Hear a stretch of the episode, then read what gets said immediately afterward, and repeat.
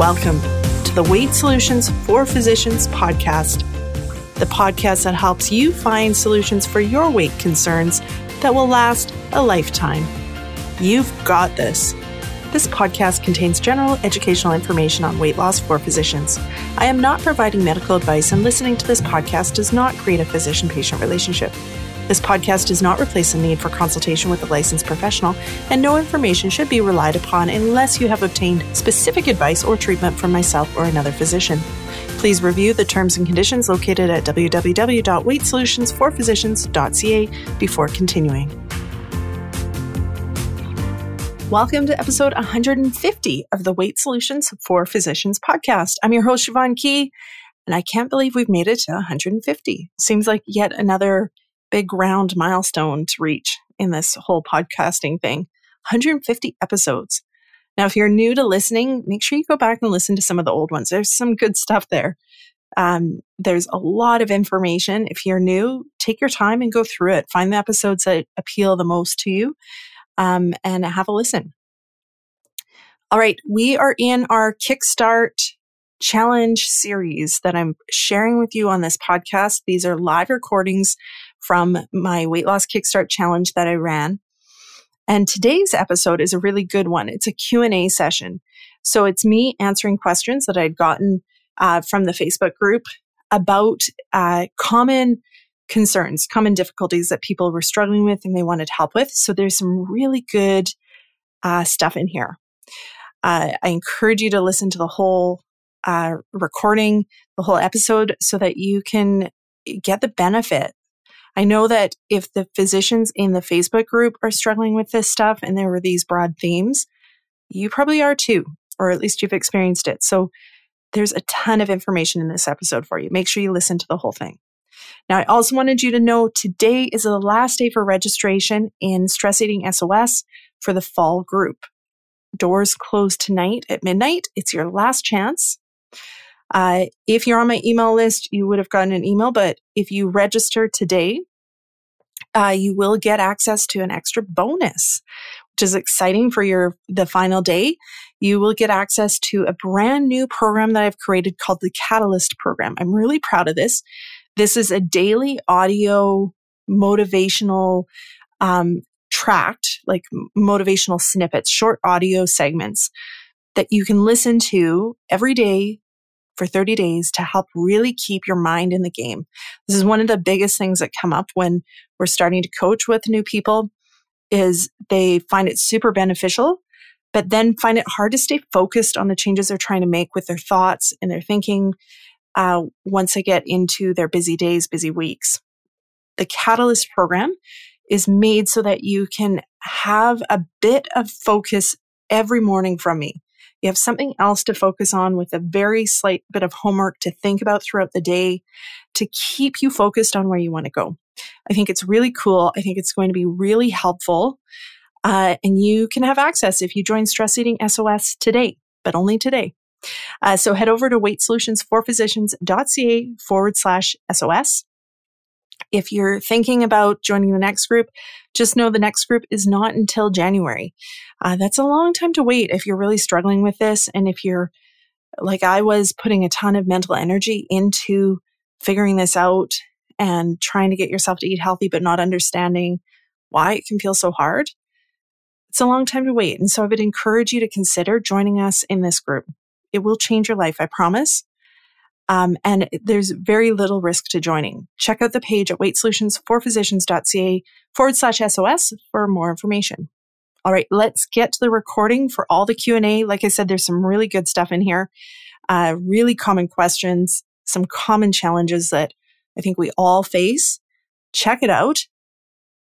And then let me know which one you found most helpful. Send me an email, info at weightsolutionsforphysicians.ca.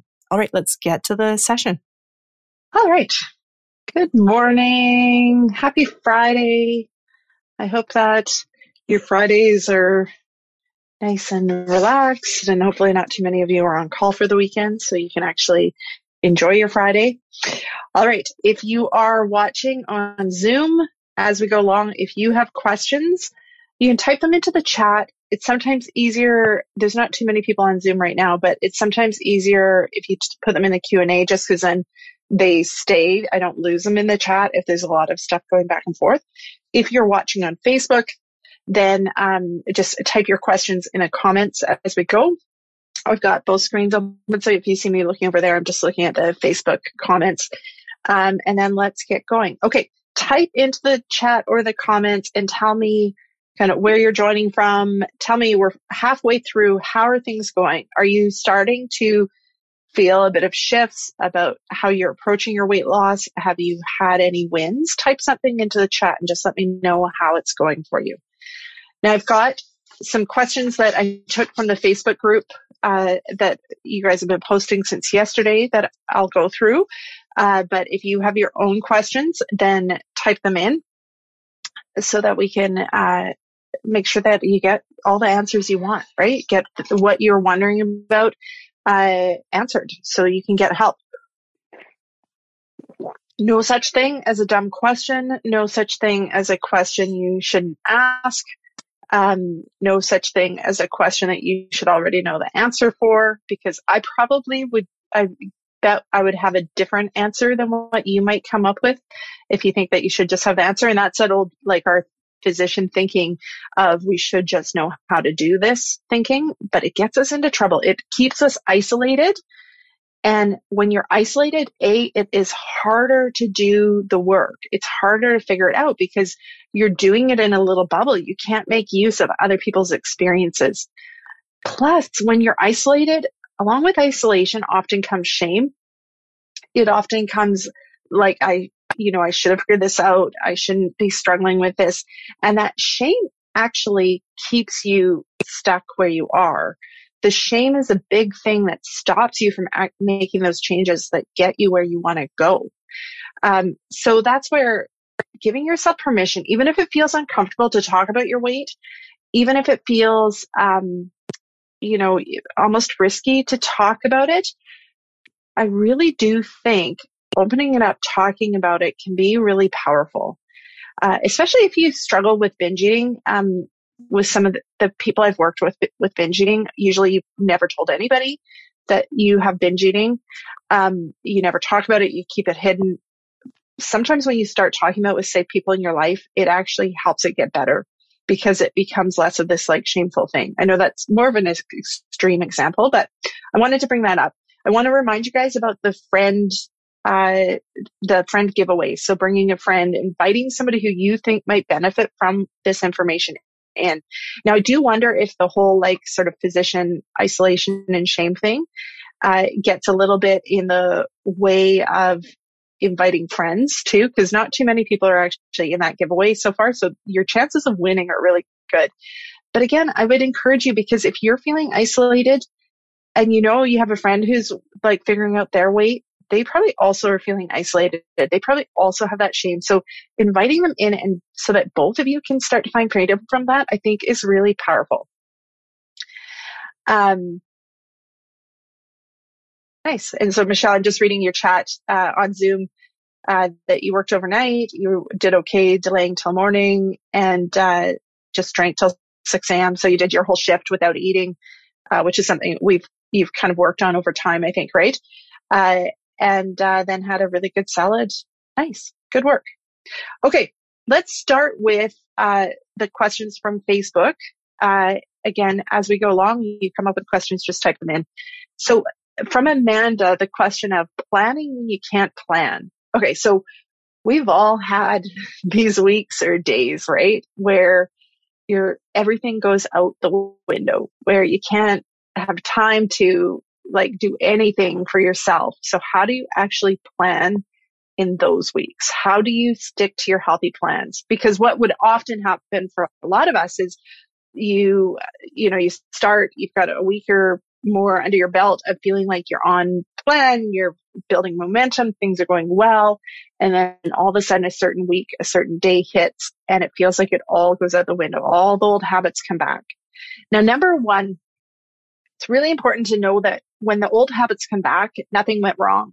It's not that you're doing anything wrong. It's just our brains default when they're under stress to what is familiar for them. what has they think has worked in the past. So when you're under a really stressful week or days or whatever time period is, your brain will kind of default back to what's comfortable for it, or it will suggest defaulting back. That's okay.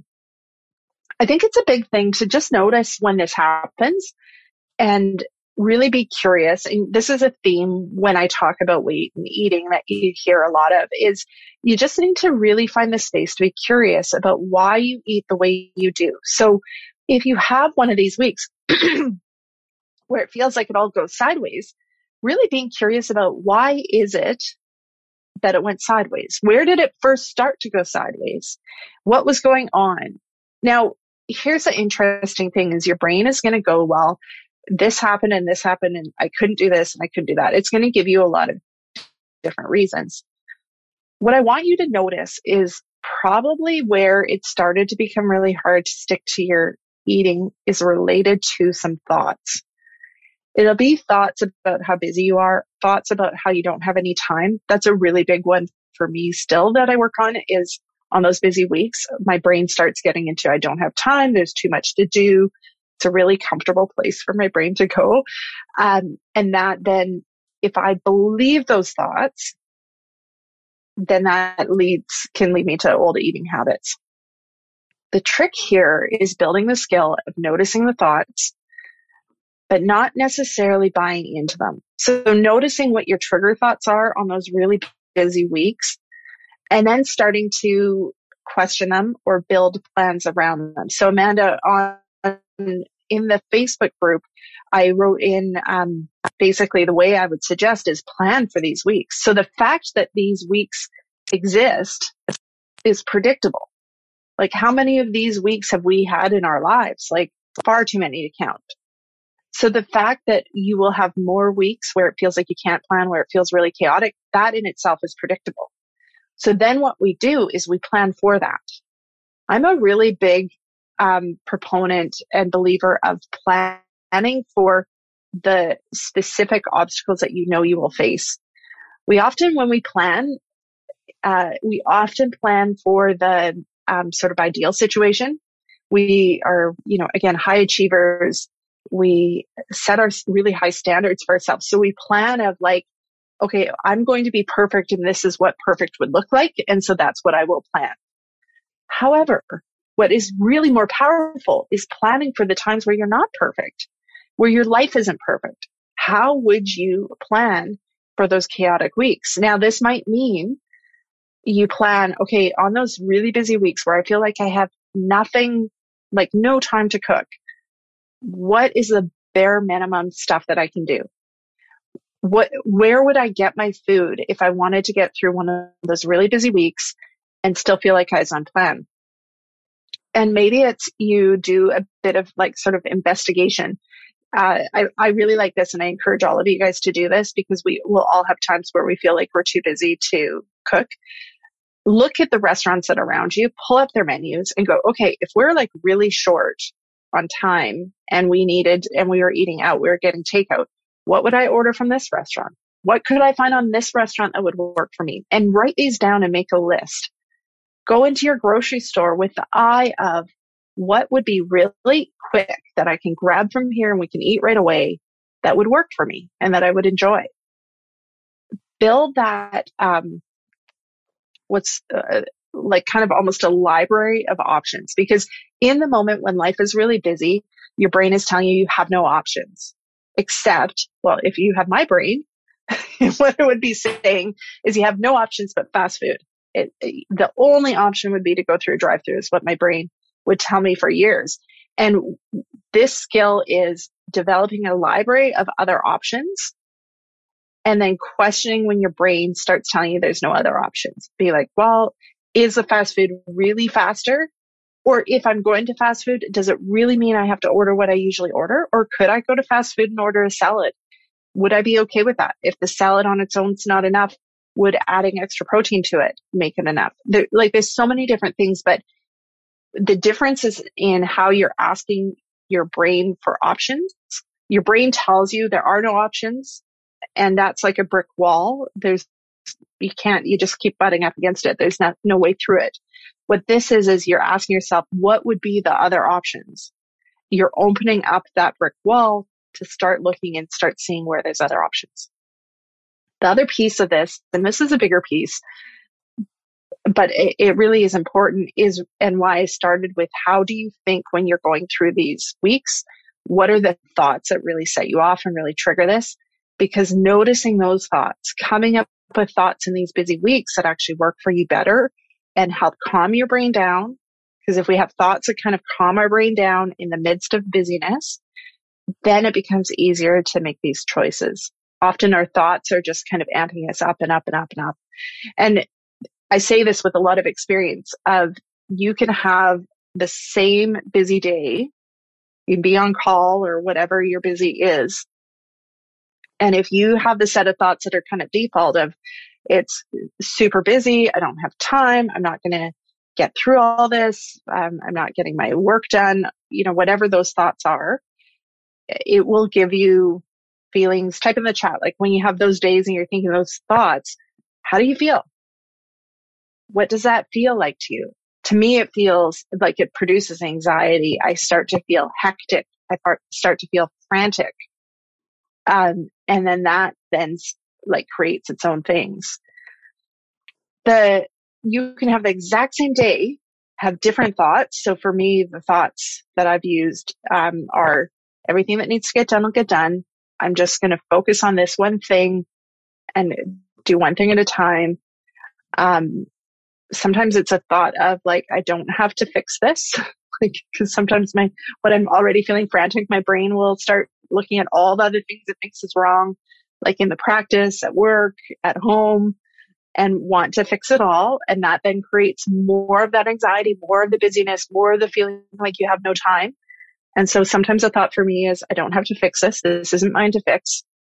Uh, it can be calming. And so you can have the same day use different thoughts, the day will feel entirely different. Even if you see the same number of patients, even if you, uh, you know, do the same amount of call, get called in the same, how you think about it will totally change your experience. And then that makes it easier for you to then put in place these other plans that we're talking about. Okay. Hope that helped. Amanda, if you're watching on the, on the Facebook Live or if you watch the replay, type in if you have any additional questions.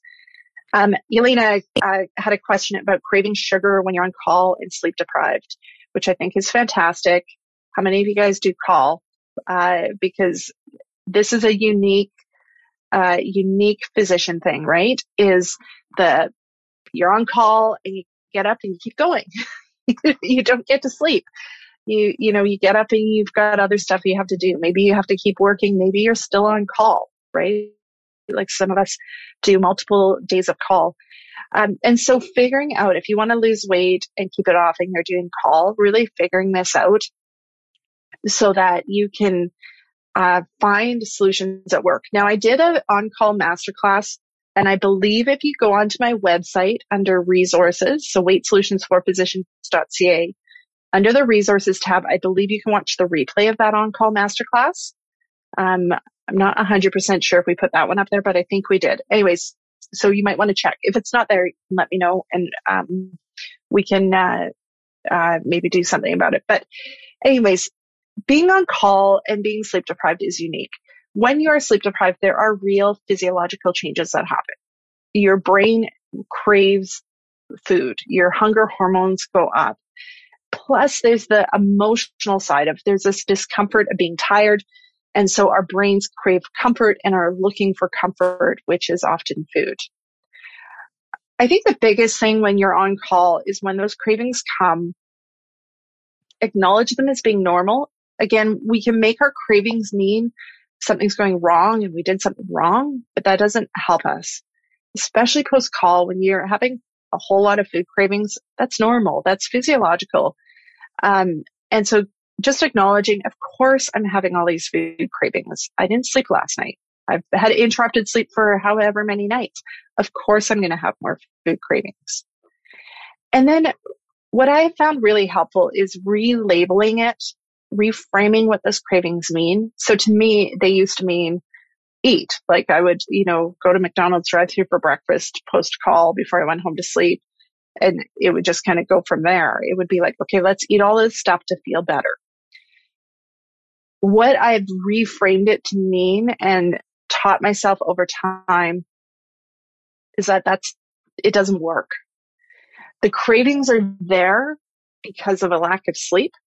You can eat everything in the world and it will not fix the lack of sleep. And I think all of us who have done call and tried to eat to fix it know this. Like you can eat a whole lot of food post call and you can still feel like crap. you can still feel tired, draggy, fuzzy headed, all that stuff because the food can't fix it. So starting to reframe it that when the food cravings come, what, what it means is not that you need to eat. It does not mean that the food will fix the discomfort you're feeling. It means you're tired. And it means that your focus should be when able to, to go to sleep. Even if that means you say no to other stuff, right? Like maybe this is a, I think an important thing post call is really look at what you're doing post call. Does it truly need to be done post call? This is something I've been working on. It was kind of my New Year's resolution of if I'm up in the night de- doing a delivery, do I really need to be back in the office the next day seeing, you know, elective prescription refills, uh, diabetic reviews, things like that that don't have to actually be seen that day? No, it's silly that I do and that, that I've done that for my career. And so I've been working on recognizing when I'm sleep deprived, the priority is that I sleep. I will deal with emergencies. I will deal with things that truly need to be seen that day. But elective stuff, I can see it on a day when I've actually slept. And so looking at it, like, if, are there meetings you're going to post call? Are there other things that you could say, you know what? I'm not doing it this time. I'm going to go sleep instead because that's the bigger priority. Um, finding moments where you can sleep. Another thing that I've done post call um, more in the last years, which has helped, is I used to always think, well, if I'm going to sleep, I need to go home to sleep. And then I recognize, you know, that driving time, if I've got a little window to sleep, that driving time takes out of my sleeping. So I do more sleeping at the hospital in the call room, as uncomfortable as that usually is, because then I get more sleep. And sometimes post call, even if nothing's going on, but I'm really tired, I'll just go sleep in the call room to so that I sleep before anything else. It's all about kind of shifting priorities. So the the food cravings post call, the food cravings when you're sleep deprived are normal. They're physiological. Label them as that. Don't make them mean you're doing something wrong. And then start to notice they aren't actually like following those cravings won't fix what's bothering you. The other piece that I really like to notice is following those cravings may actually make it worse. When you eat a whole bunch of sugar and carbs, what's your energy level like? How do you feel? I know for me, what like I started to notice, yeah, like I'd really like to eat that food, but actually that food is going to make me feel more tired. I'm better off fasting if I need to and drinking water than eating that food. I'll have more energy today. And so really playing with it, noticing, and all of this, of course, is done with a really kind and compassionate way, guys, so that you're not, um, you're not jumping all over yourself. Okay. Hope that helps. Uh, moving on, Rachel was setting goals in a way that's kind, that doesn't set you off when you don't reach them. So this is super common too, right, guys? You set a goal of losing weight, you don't make it, and then, or you don't think it, sometimes it's not even that you don't make it. Sometimes it's you don't think you're going to make it. And then that sets up, um, you know, thoughts of failure and you, then you swing the other way and you just kind of give up. I think this is a really good question. So how do you do both? How do you hold goals without then getting after yourself and beating yourself up if you don't make them. And this is how I've come to think about goals is I think goals are good. I think setting goals are great. Attaching and hanging all your worth on a goal, not so great. And so this is how I think about it is when we set a goal, it's really like a something for us to aim for. We're going in that direction when we're setting a weight goal, we often think, well, like it's at an absolute goal that, okay, if I set this weight goal, I must then for, therefore reach that goal or I've failed. It's like very black and white thinking, right? I rather think that you set the goal and it's like you've set a target up for yourself That's now going to help you move in a general direction. You know which way you're going. You also need to set up why you have that goal and really come up with reasons why you want to go in that direction.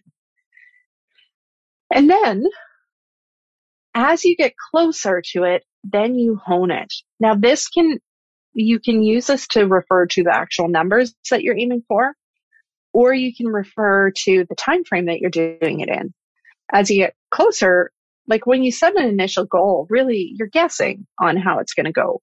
You're setting a goal to start moving you in a direction, but and you're guessing how long you want to take to get there, but we don't actually have direct control over what our bodies do with weight. We, and this comes to, um, Joanne's question about midlife eating, which we'll talk about too. We have control over what we eat and what type of exercise we do. But those inputs kind of go into this black box of our body. And within that, our body decides, you know, what fuel it burns, what its metabolic rate is going to do, how much energy it burns during the exercise, uh, how much it's going to turn up or down your hunger hormones to try to trigger further eating. Like there's all these different things. Our, our weight and appetite systems are very complex in our bodies. So it's like this black box. We put input in on one end. Our body has a black box that we have no control over. And then it gives us the output, which is body composition changes, scale changes, and things like that when we think that we can decide how much weight we're going to lose and what time frame, we're kind of assuming we have control over this black box and we don't. And the problem here is say you're, you know, following a plan and you're being careful with it, you're being really consistent with it. And then you think, well, it's not working because I'm not losing weight fast enough. And then what happens is you stop following the plan, right? But maybe with your black the black box that you have in your particular body, all you needed to do was just keep following it consistently to eventually get the output that you want. Maybe the time frame wouldn't be the same as what you thought it would be, but ultimately the output might have been if you could stay consistent. This is one of the biggest mistakes we make and something I do a lot of coaching around in stress eating SOS is the messing ourselves up by thoughts of failure. So it's a total thought error of this isn't happening fast enough. It's not working. Therefore, I'll go back to what I was doing before. When we know what we were doing before didn't work, we know it didn't give us the results that we wanted because that's why we started doing something different. So noticing that thought error when it's coming up for you in relation to goals. View goals like this. If you set off and tell yourself, I'm going to do a road trip, I'm going to drive to Vancouver for me, eh, as an example then I'm thinking, how long does it take to van- get to Vancouver? About eight hours. I'm not thinking at that time when I start the road trip, okay, I need to get to like 2738 West 4th Avenue in Vancouver. That's not what I'm thinking about when I start that road trip. I'm thinking really about getting to Vancouver as an entity. This is how I like to think about goals is when you start, you think, more globally, you know, where do you want to go? Roughly where? And then as you get closer, like on the road trip analogy, once you get into the city, then you start aiming for, okay, which highways am I going to take? Where, where am I going to turn off to get to the specific spot you want to go? You refine it as you go. Same thing with goals. But the biggest thing, the biggest tripping hazard is telling yourself you're not, it's not working. So say you're driving to Vancouver, you hit some construction, it delays you a little bit you stopped for a longer lunch than what you thought. And originally you thought it was going to take about eight hours. And now you're looking at it's going to be like nine and a half. Does that mean you stop your trip? Does that mean you're like, well, it's not going to work. So I'll turn around and go back. That's essentially what we do with weight goals. No, you're just like, okay, it's taking me longer than I thought. I'll phone the people that are expecting me, tell them it's just taking a bit longer, but I'm still coming. I'm figuring out this traffic. I'm going to figure out these detours. This is like so true in your weight loss journey. Okay. Next is uh, Stacy's question about the one off plan food and the spiral it creates, which I think is such a great question. That whole idea that, you know, you make one food choice and then it spirals into others and others and others. And eventually you end up, you know, just way down the path, totally off plan, maybe regaining some weight. Um, I think this is a really good uh, one to talk about. And so the the place to focus where where you guys think you need to focus is going to be on the food. You're like okay i just have to figure out how not to eat that next food how to just you know you i need more willpower to not eat that food. I have a totally different place for you to focus. The place that creates the spiral is how you think about the food you've eaten so if you're thinking that you have messed up if you're thinking that, um, you know, you're thinking that you're going to now spiral, if you're thinking that, um, you're making it mean all this stuff about you with negative thoughts, that's what creates the spiral. So how you think about how you eat matters. As much as possible, no matter what you eat, find thoughts that work for you that make you feel in control of it. If you can be in, feeling in control or neutral about any food choice, then it becomes so much simpler to just go back to your normal. Go back to what you are working on eating consistently. One food choice, two food choices, even a day or a couple days of food choices will not derail a long-term weight loss plan what derails the long-term weight loss plan is the thoughts about what you make those food choices mean. Cause then that creates more food choices and more derailment. You can, you know, be losing weight and sometimes eat food that doesn't help you lose weight. And if you just focus on just getting back to your normal, getting back to what's actually working for you, enjoy the food you choose to eat. Cause this, this is the other thing, right, guys, is often when we eat food and we're thinking we should not be eating food. This comes to the whole idea of having like somebody else's food rules and why I don't tell you guys what to eat. When we think we uh, we're eating food we shouldn't be eating, we usually don't enjoy it when we're eating it. You know, what do you do when you're eating, say, a bag of chips and you think you shouldn't be having it? well, you kind of eat them pretty quick and you're not like thinking, oh, these are fantastic. I love these. You're just eating them almost, it's almost like we eat them before our brain notices that we've eaten them, right? Um, and so you don't actually enjoy the food you're choosing to enjoy. And I think that's a real shame. I think we deserve to enjoy whatever we eat. And by taking away your food rules, now that doesn't mean that you don't, that you eat anything you want. It just means that if you decide you want to eat something, you are allowed to give yourself permission to eat it without feeling guilty. You can decide that you are just making a choice and your next choice is going to be to get back to your normal. All of that is okay. That becomes a far more empowered approach to approach food. Plus, you are more likely to enjoy the food that you're eating. And when you enjoy and you get satisfaction from the food you're eating, when you're not doing it mindlessly and just kind of hurry up so you don't notice that you're eating it, you're, I find that you're less likely to then want another serving or more because you've actually given yourself permission to enjoy it and appreciate it while you ate it. Um, so uh, those are a couple things about kind of that food spiral. The other thing I would say too, just, and again, this is a big topic, but um, just to think about is if you find, okay, I'm working on speaking nicely to myself about the food I ate. I'm working on just focusing on getting back to my normal. And yet this keeps happening. I would again not look at the food. I would look at what's going on in my days right now. What am I thinking about? How am I feeling during my days? I would, if it keeps happening repetitively, it's not about the food. It's going to be about some sort of stressor or something that you then need to work on um, and manage that before it ever becomes about the food, which will then make it easier to, you know, just have these episodes occasionally and feel more in control when they do happen. All right. Any questions about that so far? We're covering a ton of information here, guys. If you have questions, type it into the comments or type it into the chat on in the Zoom. Okay postmenopausal slash midlife eating and weight loss. All right, here we go. So back to that black box analogy that I was talking to you guys about. Um, one of the things, there are things that happen to us as females when we go through menopause.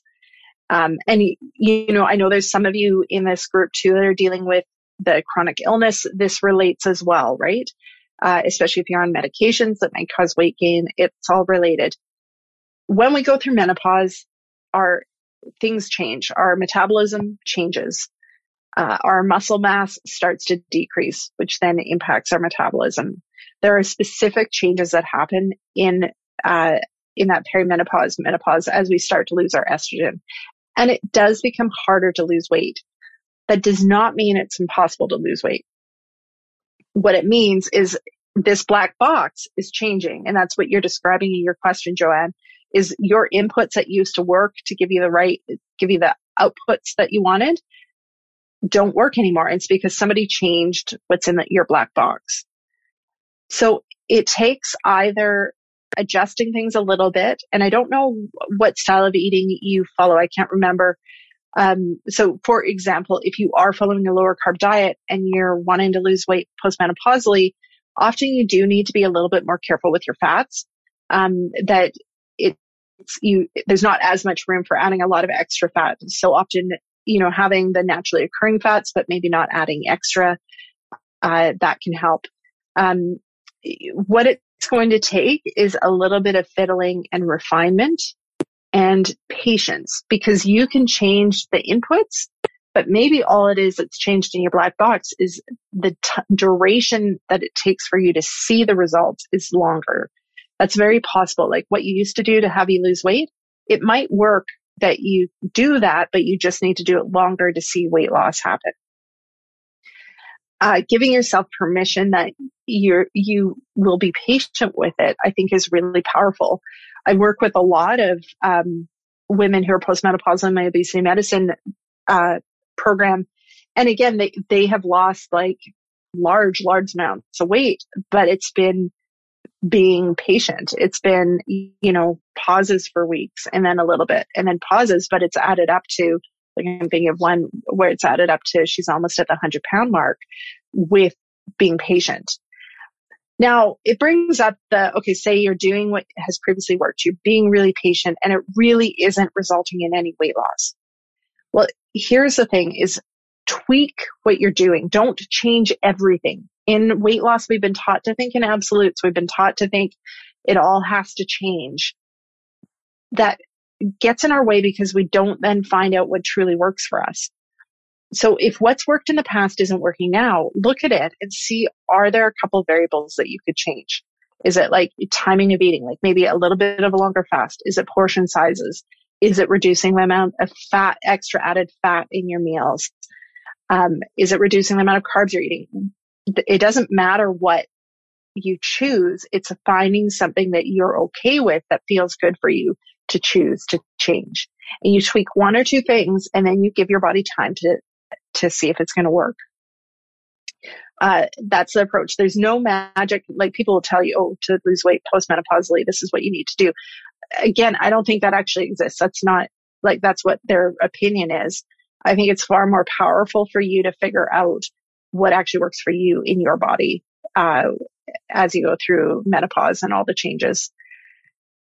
Uh, the other question that you asked was, um, you know, dealing, working on your own eating without creating issues for your kids. And I thought this was a really good question because it comes up a lot in stress eating SOS. We, we are so worried we're going to destroy our children with our own eating and weight issues. And that can be both sides. It can be worrying that they're going to see us making choices to not eat certain foods and, you know, take that on and end up with their own struggles. Or it can be the other side where we worry they're going to see us making poor choices or what we feel are poor choices. And then they also are going to, you know, develop habits of making those poor choices. What I really think, and I, I spend a lot of time thinking about this because I do have three kids my husband and I do eat low carb. The kids don't eat low carb, um, but they're old enough now that they know we eat stuff differently. Um, and so I've done a lot of thinking about how do I, um, you know, deal with this with the kids. Number one, I think with our own children, like if it's worrying about how they are going to eat down the road, we as parents actually have no control over that. We have control over what we can model. We have control over the messaging that we send about food and eating.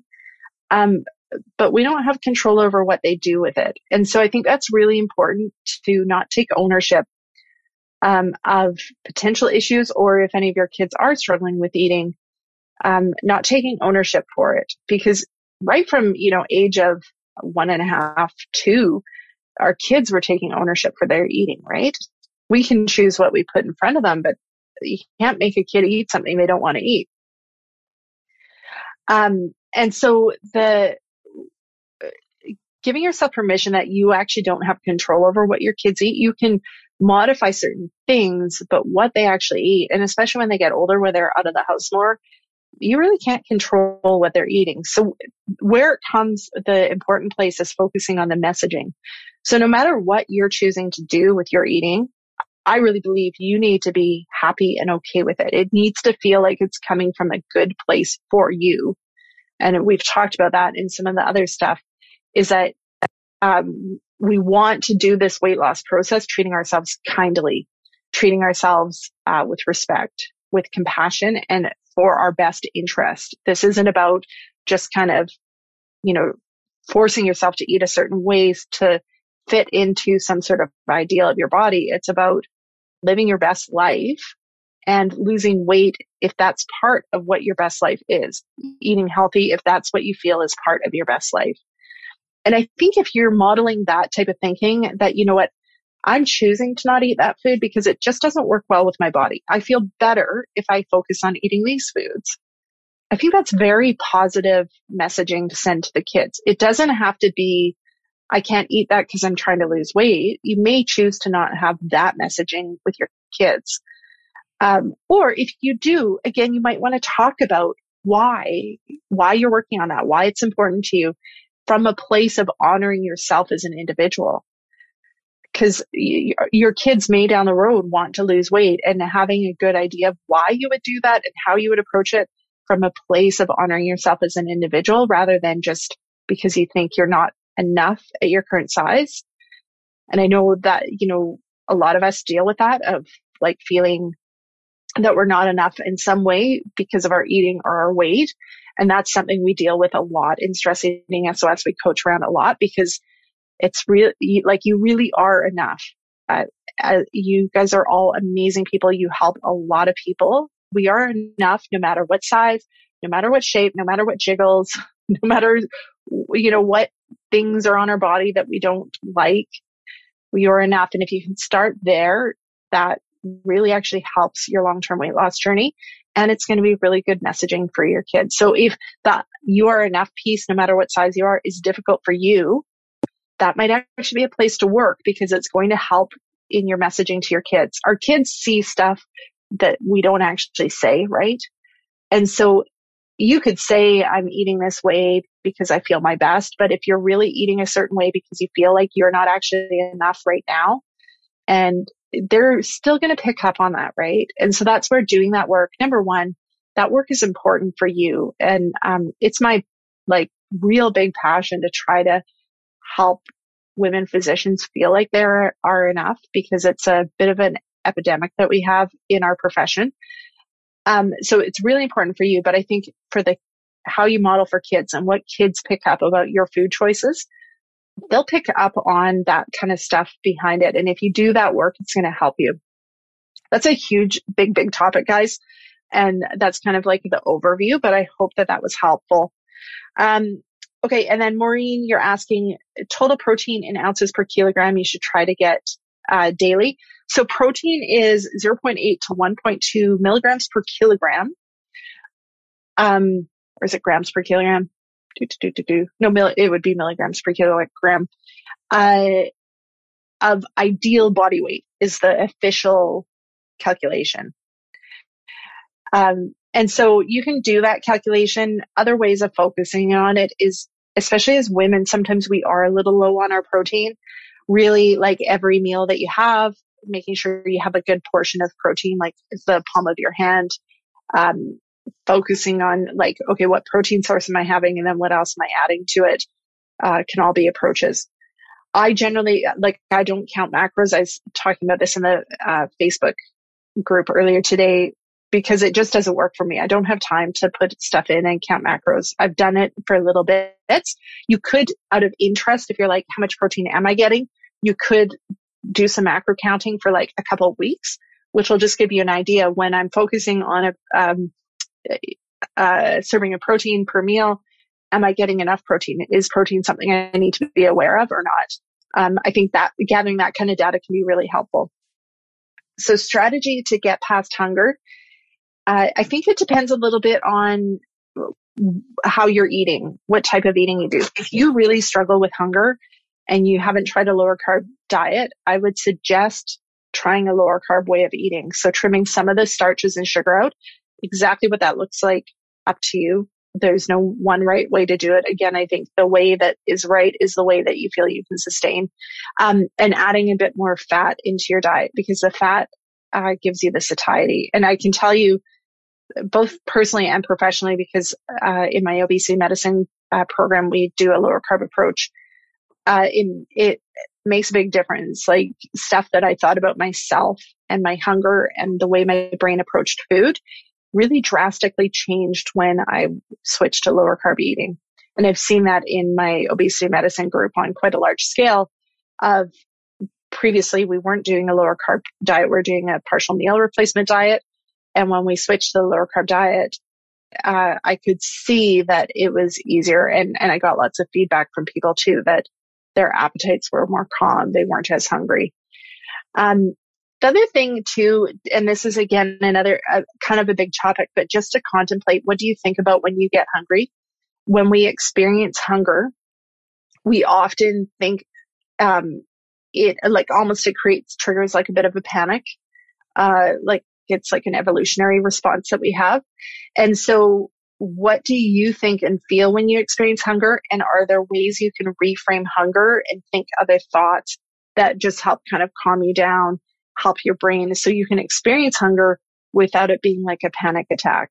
Not a panic attack, like a panic button that you must find food right away. Um, I think that's an important skill too. And the difference too, though, is like if you're eating a lot of carbohydrates, that hunger is like the physical feeling of hunger. I feel like it's sharper is how I experience it. Like it's like got an edge to it. I sometimes get nauseated a bit when I get hungry and it like comes on like that when I'm eating lower carb and I haven't been eating uh, like the starches and stuff, hunger is a little bit milder. Um, it fades more quickly. It doesn't feel physically as urgent. And so it's easier to just be like, okay, I notice I'm hungry and I'll, you know, go find something when I have a chance versus, you know, the hunger for when you're eating carbohydrates more regularly feels more like you must find something to eat right now.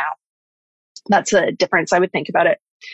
Okay, last question that I have is from Tamara about kind of chronic illness. How do you approach eating and chronic illness and the belief that you actually can be successful even with a chronic illness? And I think it comes back to the black box. So when you have a chronic illness, if you're on medications that uh, influences your um, influences your weight and your eating, your black box is just a little bit different than other people. That doesn't mean things won't work. And in particular, the thought stuff that we're doing here will work. It's just you changing, you shifting, you adapt it to yourself. And just notice when you have thoughts about, um, like this won't work. I don't think this will, will work. I'm worried this won't work. Notice what that creates in your life. When you think that way, you feel a bit defeated before you even start it's going to influence your actions. It will influence, sometimes you can't even see it. I think of it as like micro inconsistencies, just the little bits here, a little bit there, a little bit there, that then proves the thought right. Our thoughts are, as soon as we have a thought, our brain goes to work proving that it's right. So it shows you evidence that it's right and it creates things to make it right. I think of this like when I was teaching our kids to mountain bike and you always tell them like where you look is where you're going to go. So if you stare at the tree on the side of the trail, you will hit the tree. Stare always down the tree. So if you stare down the trail, the middle of the trail, that's where you're going to go, even around the curves. I think of this a lot in weight loss. So if we stare at what we think isn't going to work, that's where we're going. We're going to what's not going to work. If we stare down the trail at where we want to go, and like, for example, of what we're working on in this challenge of finding a way of eating, of approaching life, of approaching our mindset that actually works, that we enjoy, we look down the trail, then that's where we're going to go.